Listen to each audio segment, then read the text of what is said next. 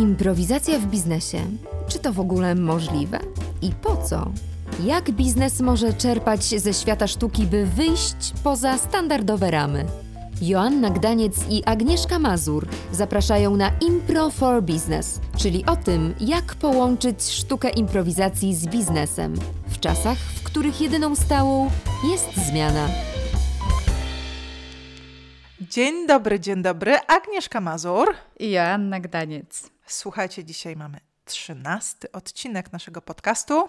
I nagrywamy go trzynastego stycznia. To jest w ogóle wielkie wydarzenie. Piątek! Piątek trzynastego. I to jest bardzo dobra wiadomość, bo właśnie od dzisiaj rana odczarowujemy w ogóle jakieś mity na temat piątku trzynastego. Zresztą sami posłuchajcie. Dzisiaj będziemy też mówić o takim jednym z mitów, a właściwie odwrócimy go trochę do góry nogami, bo mówi się o tym, że menedżer to powinien bardzo dużo mówić, przekazywać wiedzę, a my dzisiaj... Zarządzać. I zarządzać, żeby być skutecznym, efektywnym i prowadzić do super ekstra rezultatów. A my dzisiaj dotkniemy tematu słuchania i jak ono wpływa na efektywność menedżerską. No i odwrócimy, jak to tutaj w Impro for Business, kota ogonem i pokażemy, dlaczego właśnie... Menadżer dwudziestego pierwszego wieku, menadżer, który żyje w świecie super wuka, powinien zamienić mówienie yy, na słuchanie. No właśnie, i ten temat naszego podcastu, jak słuchanie wpływa na skuteczność menadżerską. Asia, dlaczego warto słuchać w kontekście pracy menadżerskiej? Ja myślę sobie, że jest kilka powodów, ale zanim o nich powiem, chciałabym pokazać takie dwie perspektywy słuchania. Mi słuchanie jest ogromnie bliskie z powodów osobistych, bo, bo jako dziecko miałam bardzo duże problemy ze słuchem, włączając w to utratę słuchu. To doświadczenie pozwoliło mi na zrozumienie, czym słuchanie jest albo jakie są rodzaje bardziej słuchania. I zobaczyłam i doświadczyłam, że są dwa rodzaje słuchania. Słuchanie z poziomu fizjologicznego, no bo przecież każdy z nas ma dwoje uszu, mamy tam wewnątrz wszelkie instrumenty, które pozwalają nam po prostu fizycznie doświadczać docierania dźwięków do naszego organizmu dzięki błonie bębenkowej, która roznosi dźwięk, młoteczku kowadełkowi i mogłabym tutaj dużo opowiadać, ale to jest ten aspekt fizjologiczny słuchania. Natomiast czym innym jest słuchanie w aspekcie, uwaga, mentalnym i psychologicznym. Właśnie bardziej na tym aspekcie chciałabym się skupić, bo większość ludzi, którzy mają prawidłowy słuch, potrafią słyszeć, bo mają właśnie narzędzie do tego, żeby odsłuchiwać dźwięk. Tylko sęk jest w takim, że, że większość ludzi słyszy fizycznie, fizjologicznie, natomiast nie umie wysłyszeć na poziomie właśnie mentalnym i psychologicznym. I właśnie o takim słuchaniu i o tym, dlaczego ono może totalnie e, zmienić e, skuteczność menedżerską, chciałabym dzisiaj z Tobą porozmawiać. I wracając jeszcze do tego, co mówiłaś, ja nawet sięgnę do, do badań, które kiedyś odnośnie słuchania przeczytałam. E, podobno e, mierząc średnią właśnie wartość słuchania e, osoby, z którą rozmawiamy, okazuje się, że skupiamy się na tym, co mówi do nas rozmówca, jakieś średnie około siedem do dziesięciu sekund. E, dlaczego? Dlatego, że nam od razu przychodzą do głowy wszystkie odpowiedzi, nasze osobiste historie i nasz kontekst e, i staramy się już odpowiedzieć, czyli tak krótko słuchamy. Słuchamy właściwie w samym kontekście e, słuchającego naprawdę sekundy. Natomiast to powoduje, że ta nasza taka możliwość usłyszenia mentalnego jest bardzo niska, a w kontekście pracy menedżerskiej bym powiedziała nawet bardzo ryzykowna, bo jeżeli my nie słyszymy drugiej osoby, to w jaki sposób mamy z nią współpracować? Dwa, w jaki sposób prowadzić do wyników? Trzy, jak budować zespół jako taki, który razem działa, jeżeli my nie jesteśmy w stanie tej drugiej osoby wysłyszeć. No właśnie, to ma bardzo duży związek z tym, jak jest zbudowany nasz mózg, bo przecież ten nasz mózg gadzi. Głównie był skonstruowany w taki sposób, żeby w momencie, kiedy docierają do nas te informacje, czy w postaci wizji czy w postaci głosu, to my potrzebujemy, my potrzebowaliśmy go jako człowiek pierwotny zidentyfikować jak najszybciej. Po co? Po to, żeby ocenić sytuację i od razu dać odpowiedź, czyli albo uciekać, albo stanąć do walki, albo się zamrozić, żeby przetrwać, prawda? I ten mózg gadzi właśnie powoduje ten, ten proces, o którym mówiłaś, że słuchamy od siedmiu do dziesięciu sekund, dlatego że w momencie, kiedy słyszymy jakąś informację, to od razu nasz mózg co robi? Włącza ocenę i porównuje dane, żeby sprawdzić właśnie jaka reakcja pomoże nam w cudzysłowie przetrwać, no bo przecież główną funkcją mózgu jest to, żeby zachować nasz gatunek, żebyśmy przetrwali, więc on nie jest skory do wgłębiania się i zagłębiania w to, co tam chciał przekazać nam rozmówca, tylko on bierze tą informację wprost i sprawdza, czy on powinien się jakoś zareagować, żeby przetrwać. A tymczasem, to co powiedziałaś, słyszenie i wsłuchiwanie się wymaga totalnie, totalnie innego podejścia, no ale też benefity z faktu takiego e, głębokiego, e, zanurzonego w drugim człowieku słuchania są jakby wielokrotnie, jak nie tysiąckrotnie większe od takiego słuchania na poziomie fizycznym. I tu myślę, że warto e, pokazać to w takim aspekcie, który będzie inspiracją z kolei z Chin, bo nie wiem, czy wiesz, ale chiński znak słuchania,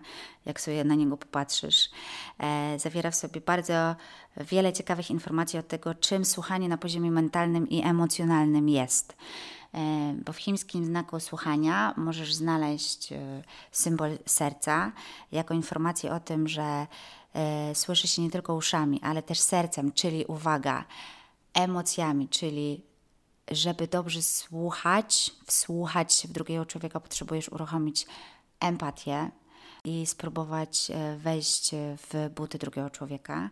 A to się dzieje zazwyczaj wtedy, kiedy zdejmujesz swoje. Drugi symbol, który możesz odnaleźć w chińskim, w chińskim znaku słuchania, to oczy, czyli taki kontekst, kiedy rozmawiasz z drugą osobą, warto, żebyś się zatrzymał i zobaczył tego człowieka. Takie awatarowa I C U. Tak, to jest w ogóle, to jest, tak, to jest w ogóle takie bardzo awatarowe, to, to znaczy właśnie widzę Cię i przez to też jestem gotowy w- zobaczyć, co się z Tobą dzieje. Widzę Cię.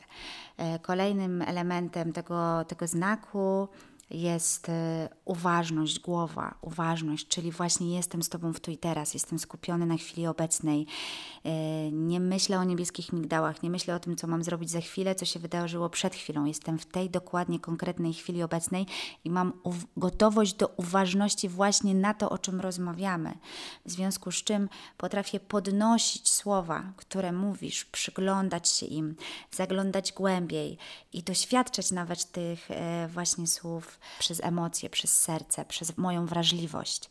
Zobacz już nawet same te elementy jak serce, oczy, uważność, e, już nie wspominając o samych uszach, prawda? E, to już jest e, niesamowita różnorodność e, możliwości tego, jak głębokie to słuchanie może być. No i teraz gdybyśmy, zobacz, przyjrzały się temu, że uruchamiamy do słuchania serce, oczy, uważność, uszy, to zobacz, co się może wydarzyć. Właśnie pogadajmy o tym, jakie są benefity z faktu, że jesteśmy w stanie się wsłuchać w drugiego człowieka. Ja, ja myślę, że głównie w, patrząc na kontekst pracy menedżerskiej, ale myślę, że nie tylko, bo tak jak popatrzę na to słuchanie w kontekście bycia rodzicem, to też dokładnie takie same benefity widzimy. Po pierwsze, yy, możemy odłożyć trochę na bok to, te nasze wewnętrzne przekonania i to, co możemy usłyszeć po drugiej stronie, jest prawdą o tym drugim człowieku. Bo to, czego się boimy i myślę, że bardzo często w kontekście pracy menadżera boimy się prawdziwie usłyszeć. Dlaczego? Dlatego, że to będzie wymagało od nas jakiegoś działania, na które może często nie jesteśmy gotowi. Ten brak słyszenia często wynika ze strachu.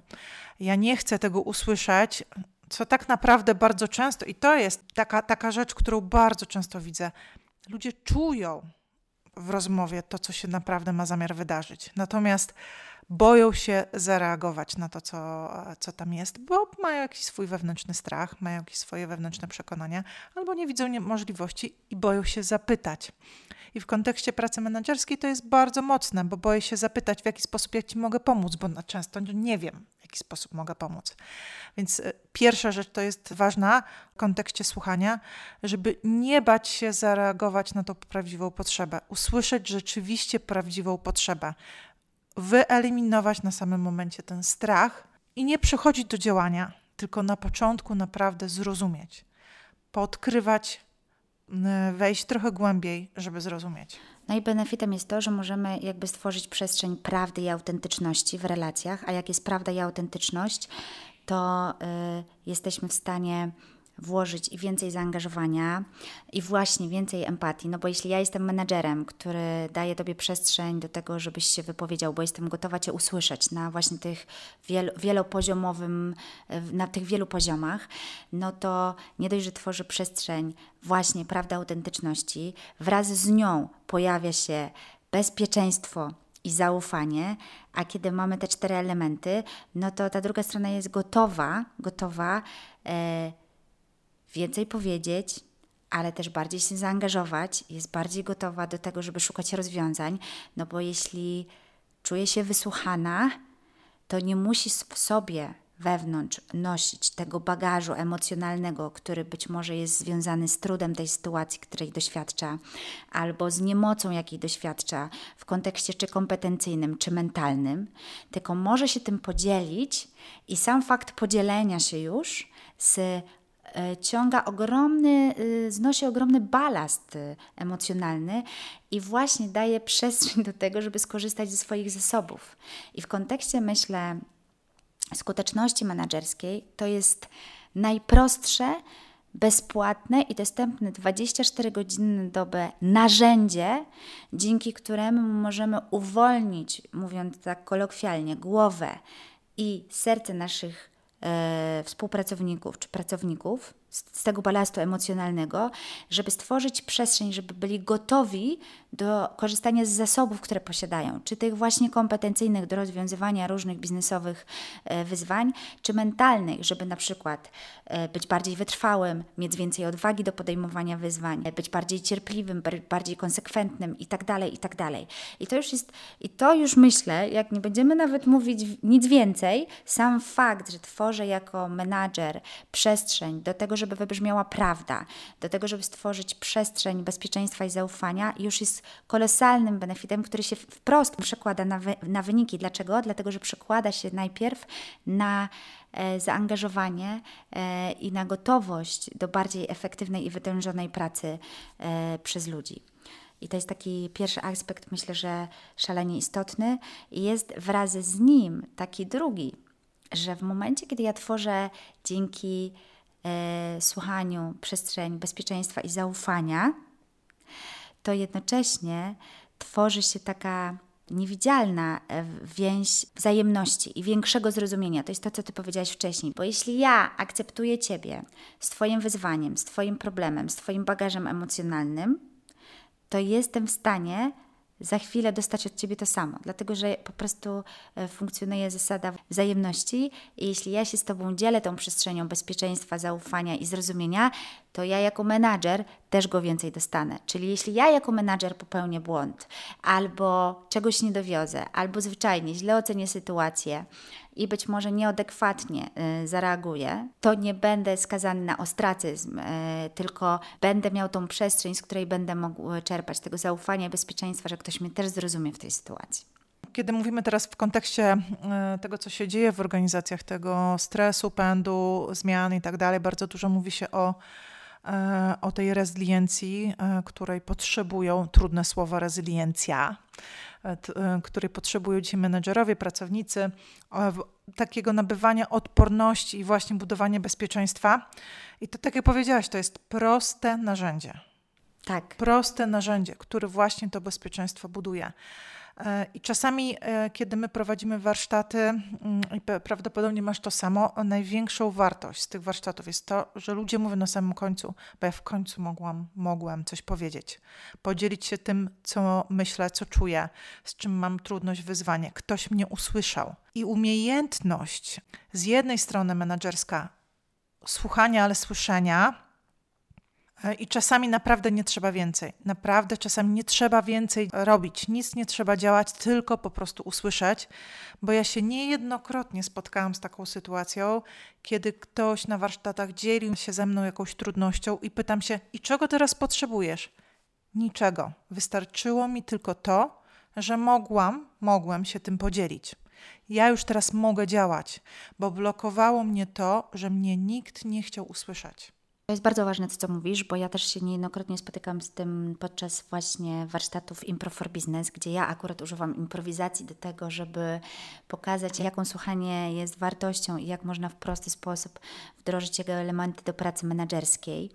I tam właśnie największą zagwozdkę, jaką widzę u menedżerów, z którymi pracuję, to taką obawę, z którą się ze mną dzielą, że no ale jak mi ktoś coś powie właśnie trudnego, niewygodnego, gdzie ja nie mam na to rozwiązania, albo nie ma na to procedury, albo tak po prostu nie można, bo firma na przykład inną politykę, no to ja nie będę mógł zareagować. I ja właśnie mówię, że w słuchaniu jest taka magia, że ono nie wymaga reagowania. Że człowiek wysłuchany to już jest człowiek, który w większości sytuacji, aspekt słuchania jest wielokrotnie większy i bardziej wartościowy niż dawanie konkretnych wskazówek i rad. Dlatego, że dzieje się taki mechanizm, że jeśli ja mogę powierzyć Ci jakąś rzecz, z którą się mierzę, jakieś wyzwanie, niemoc w jakiejś sytuacji, to sam fakt, że ja mogę to powyrazić w, do świata fizycznego, czyli mogę się też usłyszeć, uwaga, bo to są takie, Ty mnie słuchasz, ale ja też słyszę to, co mówię. W związku z czym ten proces, kiedy ja się wypowiadam, z czym mam wyzwanie, z czym mam kłopot, z czym sobie nie radzę, to jest ten moment, w którym ja też się mogę posłuchać. I działa to trochę tak, jak w przeglądarce Google wyrzucamy jakiś problem i ona generuje masę linków z rozwiązaniami. Ten moment, kiedy ja siebie sama słucham, mówiąc do Ciebie, jest momentem, w którym mój mózg na drugiej partycji robi robotę syntezy i analizy. I ten sam moment, kiedy ja coś mówię, powoduje, że zaczynają się pojawiać w mojej głowie rozwiązania. I ja mam niejednokrotnie sytuację, w której właśnie pracuję metodą impro, aby wzbudzić tą gotowość do, do, do słuchania, wzbudzić tą uważność na słuchanie. I to jest dokładnie ten moment, w którym ktoś zostaje wysłuchany. Ja się pytam, to czego teraz potrzebujesz? I to tam są właśnie dwie odpowiedzi, albo totalnie niczego, mi już to wystarczyło, bo mogłem po prostu zrzucić z siebie ten balast emocjonalny. Albo często mówię, ten ktoś mówi, potrzebuję tego i tego, chciałbym jeszcze zrobić to, to, to i to. I nagle wychodzi z gotową to-do listą. A ja? A ja tylko jestem z uważnością w chwili obecnej, z gotowością totalnego zanurzenia się w tą historię po to, żeby ten człowiek czuł, widział, i słyszał, że ja go naprawdę słucham. I widzę też obawy wielu menadżerów w tej metodzie, którzy mówią, ale to zajmuje czas. No bo co ja mam teraz siedzieć i każ- każdego tak słuchać? Przecież to czasu zajmuje. Ja mówię, wiesz co? Sprawdź, ile kosztuje Cię niesłuchanie. Bo teoretycznie tylko być może ta pierwsza rozmowa, kiedy będziesz zaczniesz wdrażać tą metodę, być może to słuchanie zajmie Ci pół godziny. Ale powiem Ci, że zaoszczędzisz masę czasu i masy błędów, które wynikają z tego, że człowiek jest niewysłuchany, bo on niosąc ze sobą bagaż emocjonalny z, z różnych wątków e, zawodowych, tu czegoś zapomni, tu się potknie, tam pomyli, tam nie zrozumiał, więc zrobi na opak, więc trzeba będzie to odkręcać i nagle ta ilość nawarstwionych tych problemów, tematów, dodatkowych wyzwań, e, naprawiania tego, co się zepsuło, mocno przekracza pół godziny. Więc nawet w tym takim kontekście liczenia i opłacalności słuchanie naprawdę zapobiega wielu katastrofom biznesowym. Dokładnie tak jest i to jest ten aspekt słuchania, który ja myślę, że jest bardzo mocno policzalny dla biznesu, bo umiejętność słuchania na tym wstępnym, pierwszym etapie i zauważenia tego, co rzeczywiście się pojawia, może być z jednej strony umiejętnością na znalezienie jakieś rozwiązanie biznesowe, to znaczy przychód dla organizacji albo skrócenie czasu jakiegoś projektowego, bo nagle ktoś coś zauważył i został wysłyszany. Jest to, nie wiem, innowacyjne, kreatywne albo bardzo efektywne. A z drugiej strony, jeżeli pojawiają się jakieś takie historie typu zagrożeń, ryzyk i to ryzyk biznesowych, czy relacyjnych, czy z rynku, czy od jakichś nowości, które moglibyśmy wprowadzić. I umiejętność słuchania tego po stronie czy wewnętrznej, czy zewnętrznej, czyli klienta i jego potrzeb, to powoduje, że możemy zyskać na, na tym, że unikniemy jakiegoś ryzyka biznesowego, bo po prostu idziemy ślepo na jakąś ścianę i nie słuchając, możemy się o nią rozbić. No właśnie, a słuchając możemy bardzo szybko wyłapać momenty oporu, momenty zastoju yy, czy przeciwności, które właśnie czyhają za rogiem, słuchając tylko i obserwując sytuację i kontekst i możemy szybko zareagować. I, i to jest ten moment, w którym ja, yy, kiedy pracuję z menedżerami, yy, wyczulam wręcz yy, właśnie, że wystarczy włączyć uważność i takie słuchanie bez potrzeby dawania rad, tylko słuchanie po to, żeby wysłyszeć, bo y, słuchanie, żeby wysłyszeć, różni się od słuchania, żeby odpowiedzieć tym, że w słuchaniu, kiedy chcesz wysłyszeć naprawdę sedno, żeby zrozumieć, potrzebujesz takiego narzędzia, które nazywamy myśleniem pytaniami, a w słuchaniu, żeby dać radę, potrzebujesz y, narzędzia pod tytułem skończ już mówić, ja teraz Ci powiem, co teraz masz zrobić. I I to jest kolosalna różnica, bo w momencie, kiedy ty się nauczysz słuchać po to, żeby wysłyszeć naprawdę, a nie po to, żeby udowodnić, że ty masz rację, albo pokazać swoją perspektywę, albo przedstawić swoje argumenty, tylko będziesz słuchać po to, żeby zrozumieć, to jeśli ty będziesz w stanie zadawać pytania do tego, co słyszysz, żeby to pogłębiać, żeby odpowiedzi twojego rozmówcy pogłębić, to jesteś w stanie dotrzeć bardzo szybko, bardzo szybko do sedna problemu. Ja tej metody pogłębionego myślenia pytaniami stosuję, przeniosłam do świata sprzedaży stricte, stosując improwizację w, w sprzedaży. Zresztą chyba nagramy taki odcinek, prawda? Nagramy, nagramy, zdecydowanie. Chyba piętnasty będzie z tego, co dobrze liczę, a dobrze liczę. I rzeczywiście, pracując też z zespołami sprzedażowymi, czy z menedżerami sprzedaży, czy specjalistami, widzę, jak metoda usłysz, żeby zrozumieć, a nie usłysz, żeby pokazać ofertę, robi kolosalną różnicę w wynikach sprzedażowych, bo nagle się okazuje, że usłysz, aby zrozumieć problem klienta, daje efekt w postaci klienta, który mówi, chcę to kupić i sam sobie sprzedaje. A ten, a ten aspekt słuchania, słucham, no w końcu, żeby powiedzieć Ci moją ofertę, powoduje, że bardzo często spotykamy opór z klientem. No i, yy, i to są właśnie te wątki, które warto wziąć pod uwagę w swojej pracy menedżerskiej po to, żeby zdjąć ten z siebie ciężar, który ja często yy, obserwuję u menedżerów, tego wszystko wiedzącego yy, menedżera, gdzie ja muszę znać odpowiedź na każde pytanie. No właśnie nie.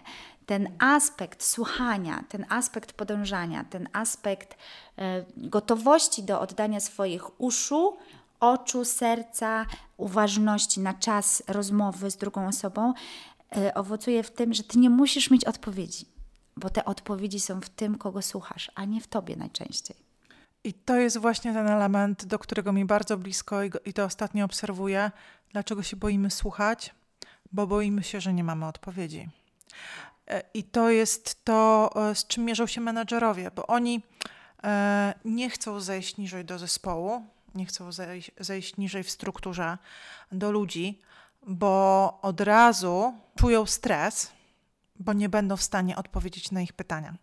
Nie są gotowi, bo może firma nie ma takiego rozwiązania, nie są gotowi, bo oni sami nie wiedzą, w jaki sposób postąpić, kiedy na przykład zetkną się przy tym słuchaniu z emocjami, nie wiedzą, jakie mają możliwości rozwiązania jakiegoś rozwoju, jeżeli jest jakaś potrzeba rozwojowa w organizacji.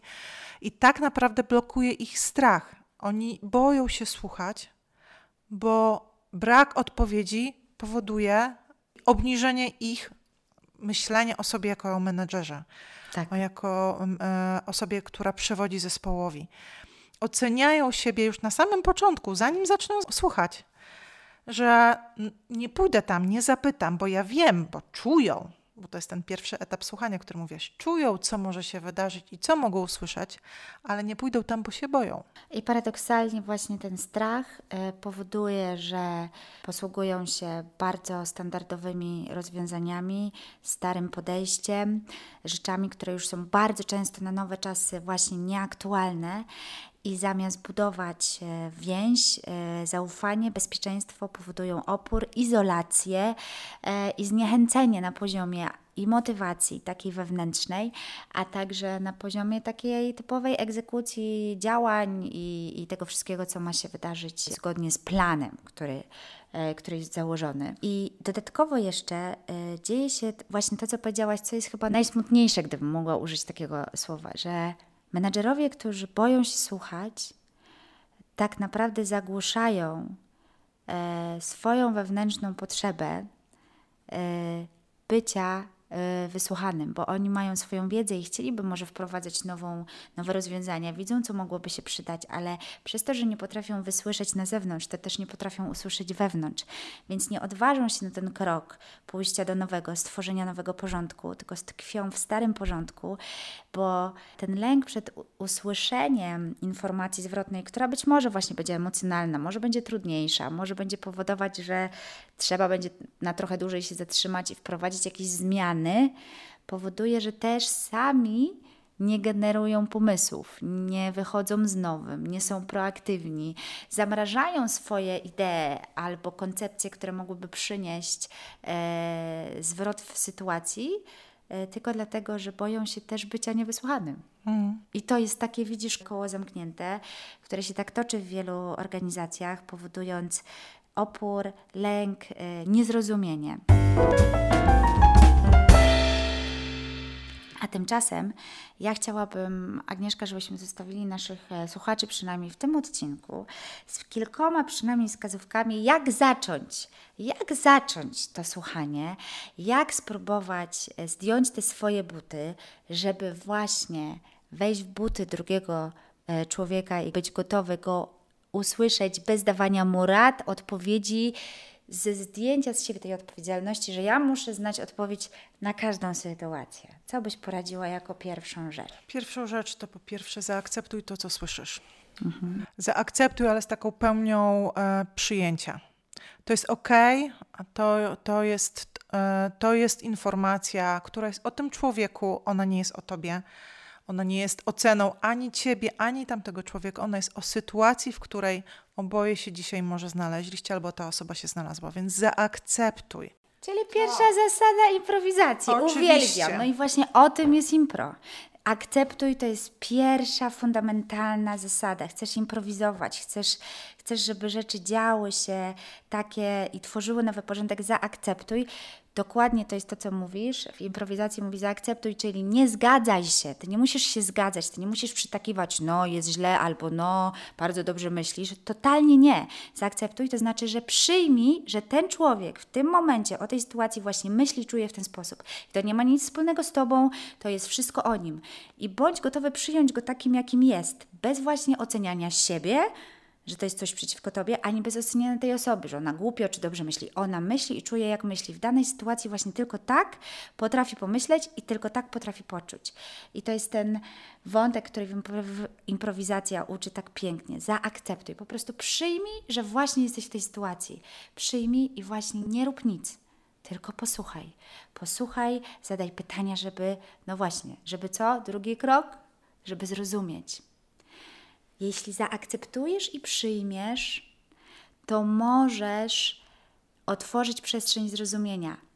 Nie tylko dla siebie, żeby zrozumieć tę drugą osobę, ale ta druga osoba przez to, że będzie miała tą akceptację, być może znajdzie w, w tej możliwości y, tą szansę na zrozumienie siebie. Czyli pierwszy, pierwsza rzecz, zaakceptuj. Zaakceptuj, że ludzie myślą inaczej niż ty, że ludzie czują inaczej niż ty i to jest okej. Okay. Ty jesteś okej okay i oni są okej. Okay. Drugie, zrozum. Zrozum. Postaraj się zrozumieć.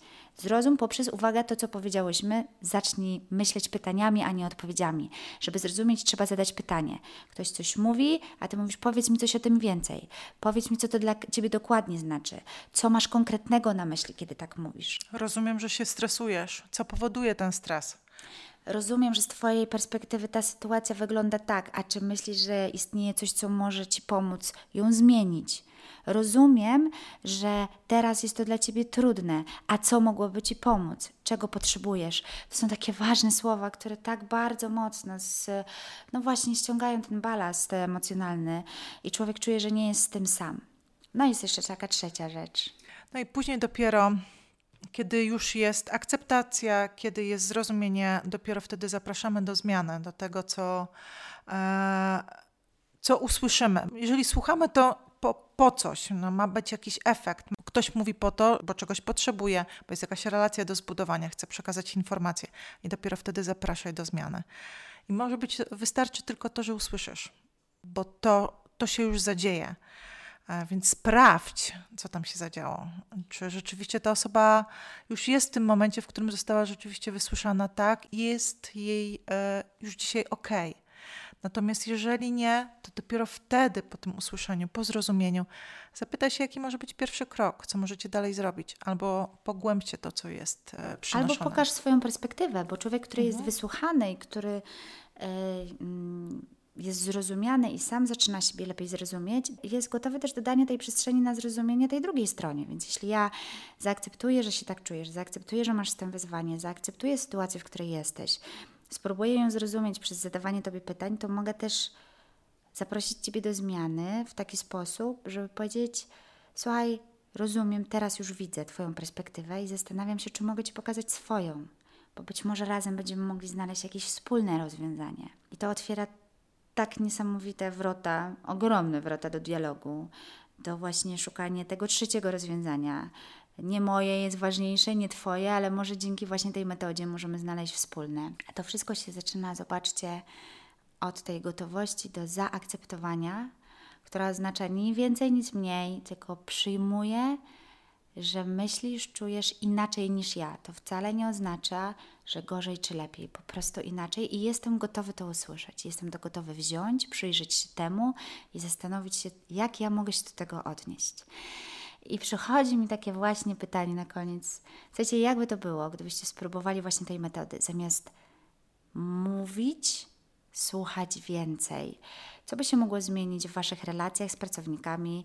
Co by się mogło zmienić w Waszych próbach zaangażowania innych do większego, wytężonego wysiłku? Co by się mogło zmienić na poziomie, no właśnie, odczuwania swojej roli menedżerskiej, tego, kim jesteście? A tak by the way, co by się mogło zmienić w Waszych domach? Tak po prostu, gdybyście zaczęli więcej słuchać. Z tym pytaniem chyba zostawię naszych e, słuchaczy. Masz jeszcze jakiś może? Dodam do tego, że więc jeżeli zaczniecie z kimś rozmawiać i wiecie, że po tych dziesięciu sekundach już przestajecie słuchać, to może właśnie w tym momencie weźcie głębszy oddech i spróbujcie jeszcze raz. Bo żeby słuchanie przynosiło efekty, trzeba próbować, próbować i próbować. Bo trening czyni nawyk. Dokładnie. I do słuchania Was bardzo gorąco zapraszamy i zapraszamy Was również do kolejnego odcinka, bo tam słuchanie jest bardzo mocno potrzebne. O tym, jak znaleźć motyw do akcji. Czyli jak motywować skutecznie i jak zarządzać tą motywacją w zespole, będzie kolejny odcinek. Do usłyszenia. Do usłyszenia. trzy, dwa, jeden, słuchaj. trzy, dwa, jeden, słuchaj.